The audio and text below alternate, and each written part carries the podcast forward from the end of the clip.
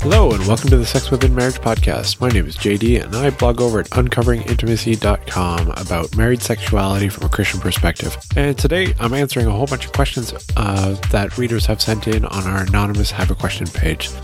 So we'll jump into those in just a second.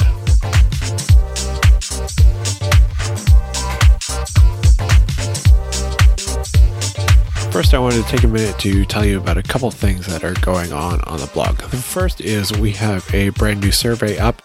For those who love our surveys, don't miss out. We're just shy of a thousand responses, which is incredible because it's only been up for a few days. Uh, you know, I remember when we just started out, uh, I was thrilled to get like a hundred people total after I think a few months of trying to have this survey out.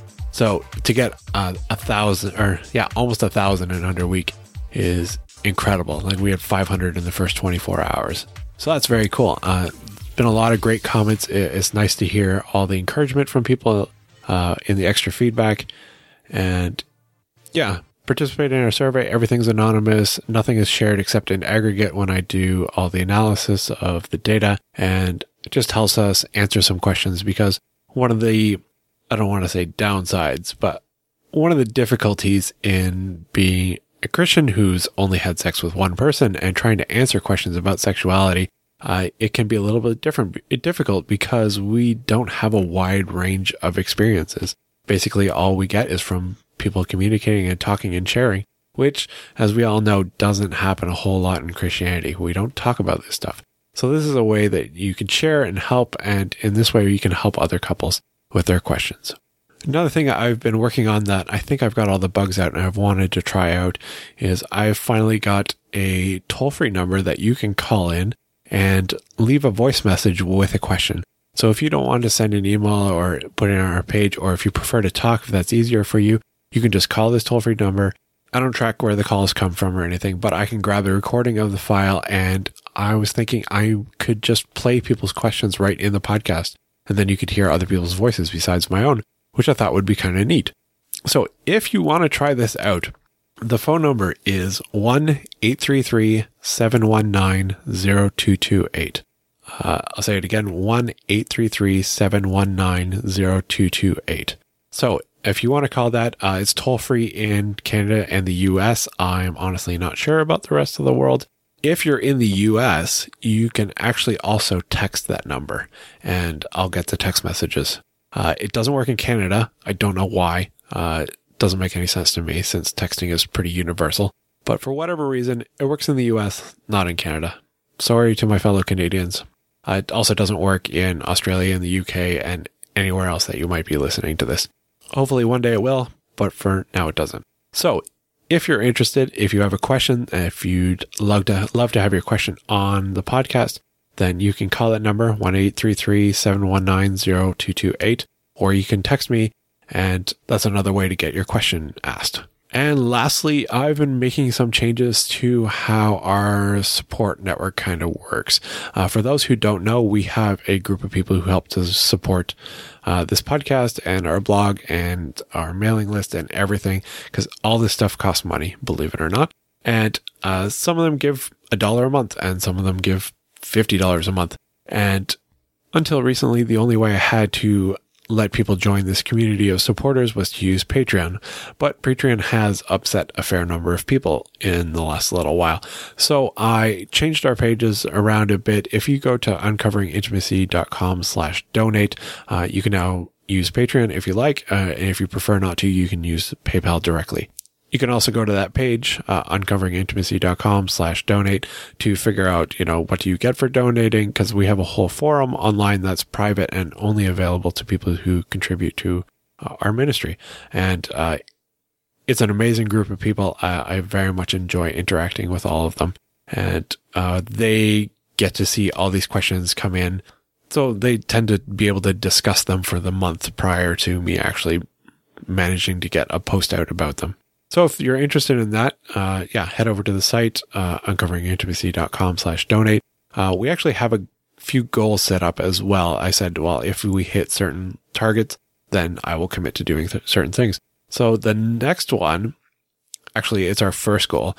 I said if we got all of our expenses for the blog covered and the podcast and everything else, then I would commit to doing at least a monthly podcast episode, which I've been trying to do this year. Uh, this is, it's only second month, so hopefully I'll get this out in the next three days. It's the 27th today. But yeah, we are $5 short of a $350 per month goal. And for those of you who didn't know, yeah, it costs about $350 a month to keep this blog up and running. And those are just the, the ongoing monthly expenses. There are some other incidentals that tend to pop up that aren't in that figure, but that's okay. So if you're interested in contributing, if you want to join this community of people, then yeah, check out the page and I'd love to get you to know you better in our private forum.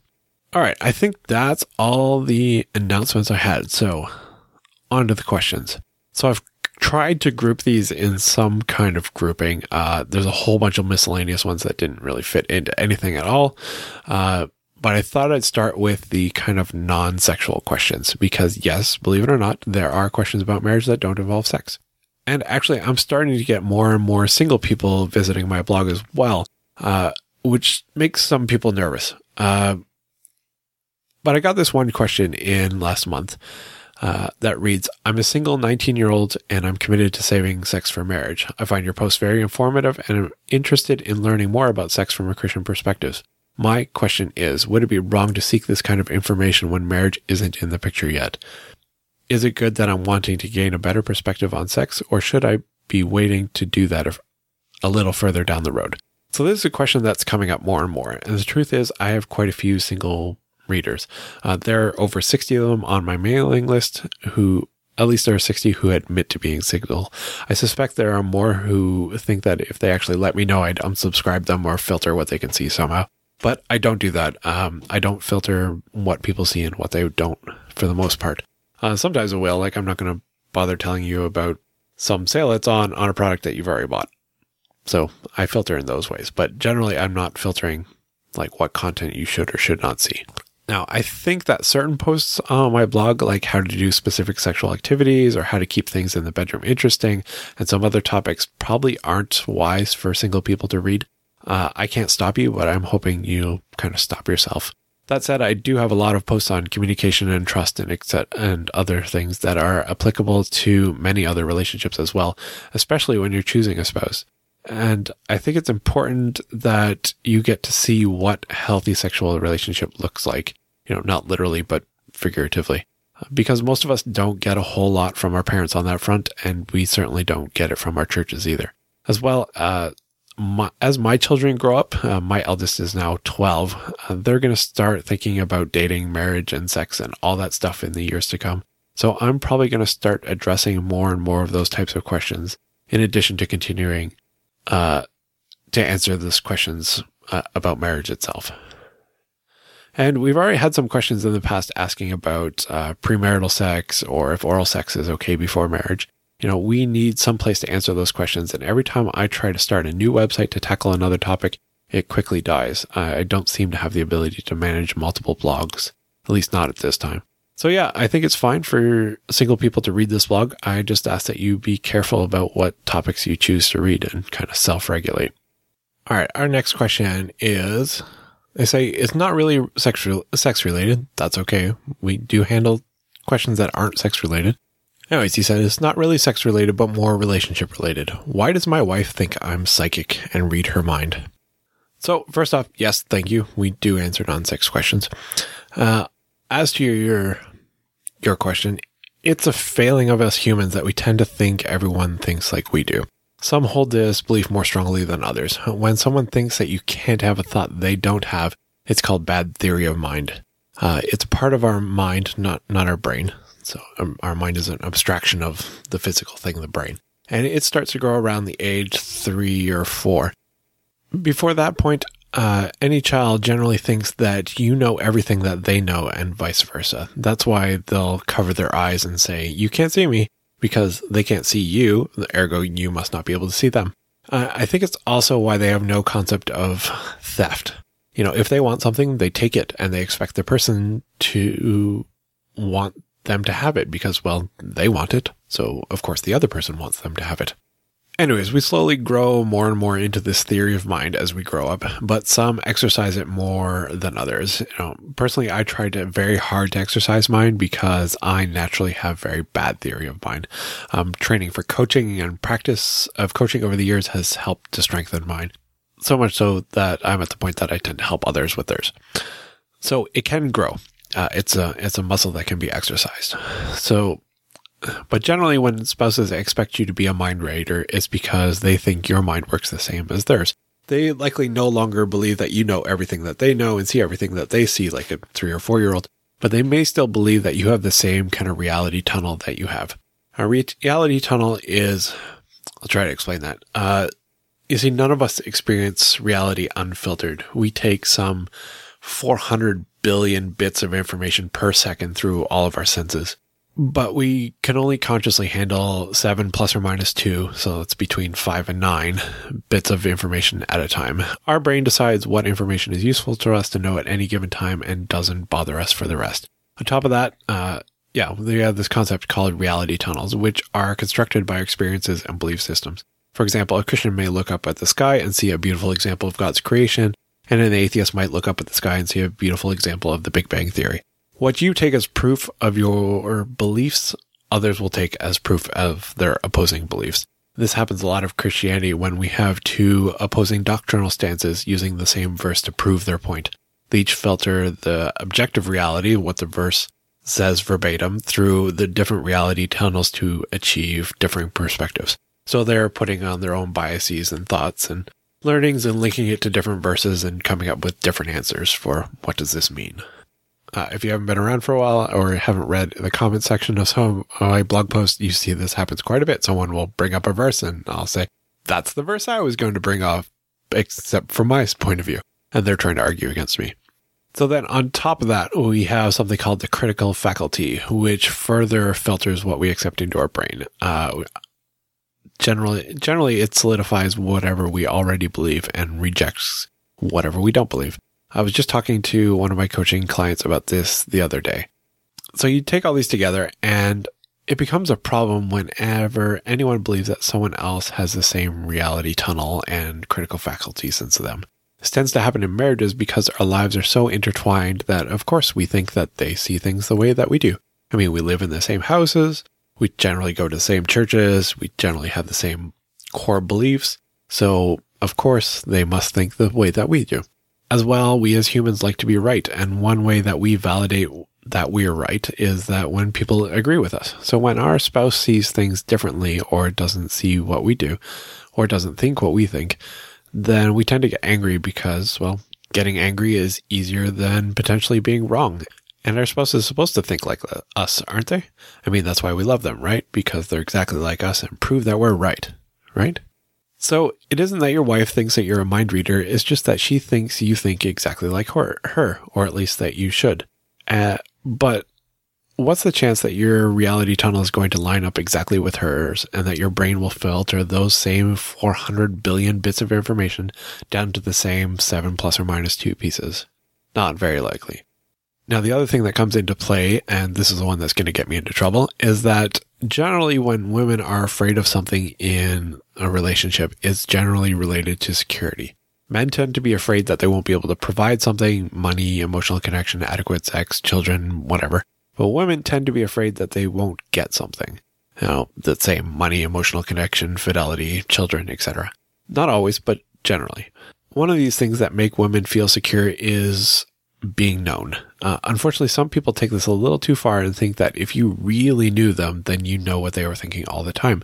But that's a superpower I think only God has. You know, whether it's rational or not, it could be that when you show that you don't know what she's thinking, there's an insecurity that pops up and makes her feel that either the relationship is in trouble, or that you don't love her, or that you aren't interested in what she thinks. And those are devastating thoughts to many women. So that's the why. Uh, so what can you do about it? You know, there are two verses that uh, come to mind. The first is in Proverbs 26, verse 4. You know, it says, Answer not a fool according to his folly, lest you be like him yourself. Now, I'm not saying your wife is a fool, but she may be doing something foolish here. And the way to answer that is not to argue with her about it.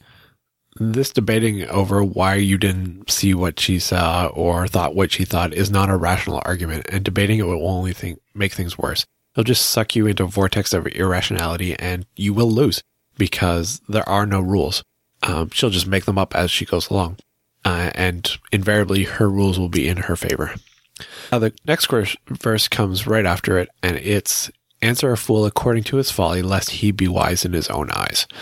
Uh, this is Proverbs 26, verse 5. Uh, so what we get from this is that you, you, even though it's irrational and you shouldn't argue with her about it, that you should not leave it unchallenged. When someone brings something up that's clearly irrational, you can't just let it slide or else they just use it as proof to build further irrational statements on later on. So you can't leave it unchallenged. You, so I would just simply state, I cannot read your mind, but if you'd like to tell me what you think I should know, I'd love to learn what you think. Now, she may retaliate with, well, if you don't know, I'm not going to tell you, but that's just baiting you, you back into an irrational argument, which you can't win. So you can just simply say, well, that's up to you. I can't do anything about that because you can't control her. All you can do is control yourself. So you should be aware that, uh, these responses are likely to irritate her. Ultimately, what's happening is you're being rational in the face of irrationality, and that makes the irrationality even more obvious, which is uncomfortable when you're being the irrational one. Yeah, I think I said that right. So, best case scenario, she realizes she's be- being irrational, uh, but it's a rare person, male or female, who is humble enough to recognize that when they're wrong in the middle of being wrong. Second best, scenario is she gets mad, stomps off, and later realizes and apologies, apologizes. That's more common. So that's my best guess as to why she thinks you're a mind reader or should be and what you can do about it. Hopefully that helps. So our next question is about uh, do-it-yourself arousal lube. And they wrote in, have you ever heard of someone combining coconut oil with menthol or food grade peppermint oil to make homemade fem- female stimulating lubricant? I'd like to try this, but if someone else has gone ahead of me and had a bad experience, I'd rather learn this lesson vicariously, as a burn on a rather sensitive area sounds pretty unpleasant. So I'm not sure I've heard of people specifically making arousal creams themselves. I haven't tried it myself, but we did get some com- comments from our supporters group that might be helpful. So the first is that peppermint oil is a hot oil, which means it can burn. Uh, be careful. Uh, it can burn on regular skin. Um, genitals are very sensitive skin, so be very careful. Uh, second is anytime you're using oils on your person, you should test all these oils on the inside of your wrist first to test for sensitivities. Apparently, that's a pretty sensitive spot, and um, if you have a bad reaction to it, it's much better to have it on your wrist than uh, somewhere more sensitive. So start there. Uh, number three is you should always dilute oils if you're planning to use them internally or on sensitive skin. Um, there's a website called Plant Therapy. They have some dilution dilution charts and suggestions. Uh, I put a link to it in the blog post. You can just find it on our website, but they don't specifically uh, address genitals and what dilutions you should use for that. So I would probably go for the most dilute that they have on their chart. And uh, still, yeah, test on the inside of your wrist and be very careful. Um, by the way, these are oils, so if you have to wash it off, um, you have to use soap. Um, water won't work because you know water and oil don't mix. Now, after I had finished recording the entire podcast and uh, writing my show notes, I sent this to the person who edits all my posts before they go out, and she wrote this in the comments. Regardless of what the essential oil is, it should never be casually used on the genitals or mucous membranes for that matter. There are times when working with a qualified aromatherapist, a diluted essential oil can be used to address a specific condition at a specific place for a specific amount of time. Peppermint, as well as other essential oils, can actually cause irreversible damage if used incorrectly. Even lavender can cause damage, and that's thought to be one of the most benign essential oils out there. If they want to find a qualified aromatherapist, I always suggest NAHA, so that's spelled N-A-H-A, and it stands for the National Association for Holistic Aromatherapy. Many of them work remotely, some only work locally, uh, and then she put a link which I'll include in the show notes. So there you go, some more information. Be very careful. Uh, you might want to work with a qualified aromatherapist because they know more than I do. So our next question is My husband and I have sex quite frequently, almost every evening after our four kids are in bed, and sometimes twice a day.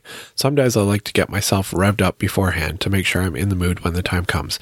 I never orgasm by myself, only when I'm with him, and usually only tease myself for a minute or two. It's definitely not taking away from our sex life. If anything, it's enhancing it. My husband knows that I do this, and often, if he walks in while I'm taking a bath or whatever, he'll take over for me. Sometimes this actually leads to sex when we otherwise wouldn't have had it. We have a great time and it's basically foreplay on and off all day some days. Is this wrong? So we've talked about masturbation a lot on this blog. Uh, my views aren't popular, I know, but people keep asking, so I keep answering. To be honest, I don't have an answer for this one. In my mind, there's a big difference between teasing yourself and expecting your spouse to watch in and catch you and playing with yourself in order to stoke the fires for la- later. Others would probably bucket those two things together. So, uh, as with all things, you have to follow your convictions. My rules for myself are simple. Is this a shared experience with my spouse and only my spouse? Yes or no? And I think you should figure out what your rules are, are why they're your rules, and then act in accordance with your convictions. All right, our next question is about sex routines. So they write, I recently read the book Do It Better, uh, which was very interesting. In fact, I couldn't put it down. I read it in just a few hours. In it, the authors list several of their favorite sex routines. These are very fun to read through and implement certain elements into our own routines. Wondering if you keep a list of common routines anywhere. We're curious to try more. Thanks. So I don't have a list of common routines anywhere. Uh, personally, I'm not great at routines. I like things to be adaptable depending on what's working and what isn't in a particular night. And that may just because I find that what often whatever works today will not work tomorrow, at least with my wife. Uh, I don't know if anybody else has the same experience with their spouse. So if I'm following a routine and it gets interrupted or the response isn't what I expected, then that would throw me off because I'd expect uh, the progression to go from, you know, A, B, C, D. If B gets thrown off, then I don't know what to do next.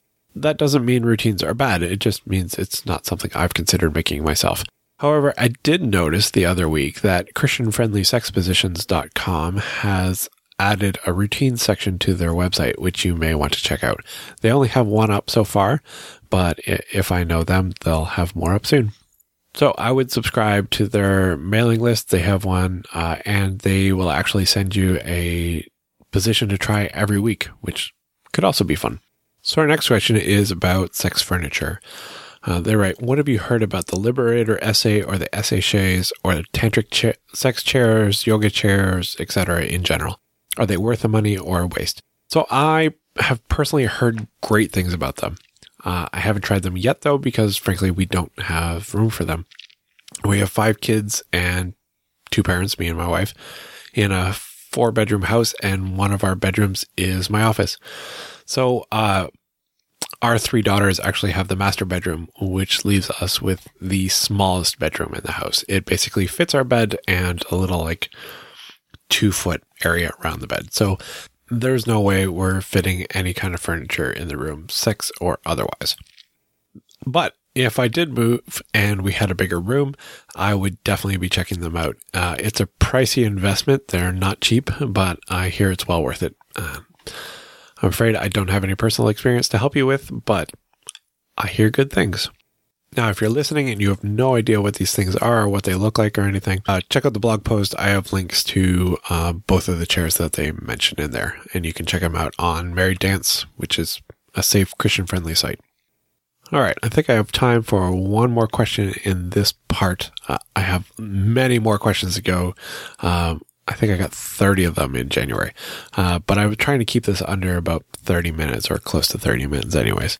So this last question is I'm in my first year of seminary for a master's in counseling, and I'm taking a class on sexuality. Today's discussion led me to Google searching, and that's how I found your blog and podcast. Yay, Google. Have you had a chance to read Jay Stringer's book called Unwanted? It's amazing, and I can't recommend it enough. He's done research for th- 3,000 plus people about unwanted sexual behaviors, including porn and infidelity. The idea is to look at unwanted sexual behavior and find the root. I find it fascinating and really telling about the sexual behaviors we desire. I ask because while I found reading your blog very helpful, I wonder if some of the things suggested could really be unhealthy slash holy acceptance of acting out things in our past that bothers us. For example, trying to understand how bondage or other somewhat taboo activities can be holy. I listened to the podcast that addressed golden showers and loved how you were upfront and basically said it was about humiliation and that it takes your partner's dignity away. So I believe that you have a basis for suggesting it can be but I guess I'm just wondering thoughts on that. I'm not sure what Stringer would say personally about bondage, so I'm just putting his framework on this one particular issue, but he does address that many men desire power over women in various reasons, and that those reasons are unhealthy. I see only that bondage would only encourage men to power over women in unholy ways versus inviting men to look at why they feel this need to assert power, etc. Obviously, this works with both genders, and this book talks about much more. This is a flyover example, but I'd like to hear your thoughts. Sorry, so vague and a bit all over the place. I've tried to refine it and I'm still struggling. I will be watching the blog and I'll comment if it's relative should you post this question. All right, well, I'm posting the question, so yeah. I have not read this book yet, uh, but I will check it out. Actually, I just ordered it, so I should be able to get through it soon, I hope. I got the audiobook, so uh, I have more time to listen than I do to read these days. As for the question about bondage, I have an entire post on my views on bondage. Uh, I'll link to it.